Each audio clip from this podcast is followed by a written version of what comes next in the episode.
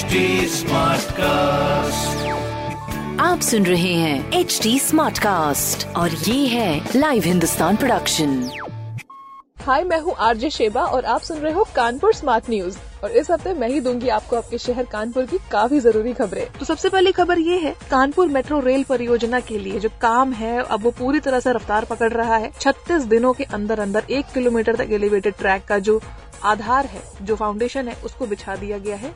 इसके साथ में ही इतनी दूरी तक नीचे की बैरिकेडिंग भी हटा ली गई है। अगली खबर यह कि कानपुर से होकर अब चलने वाली है आठ जोड़ी क्लोन ट्रेनें, जिसके लिए दस दिन पहले ही एडवांस टिकट कराया जा सकेगा।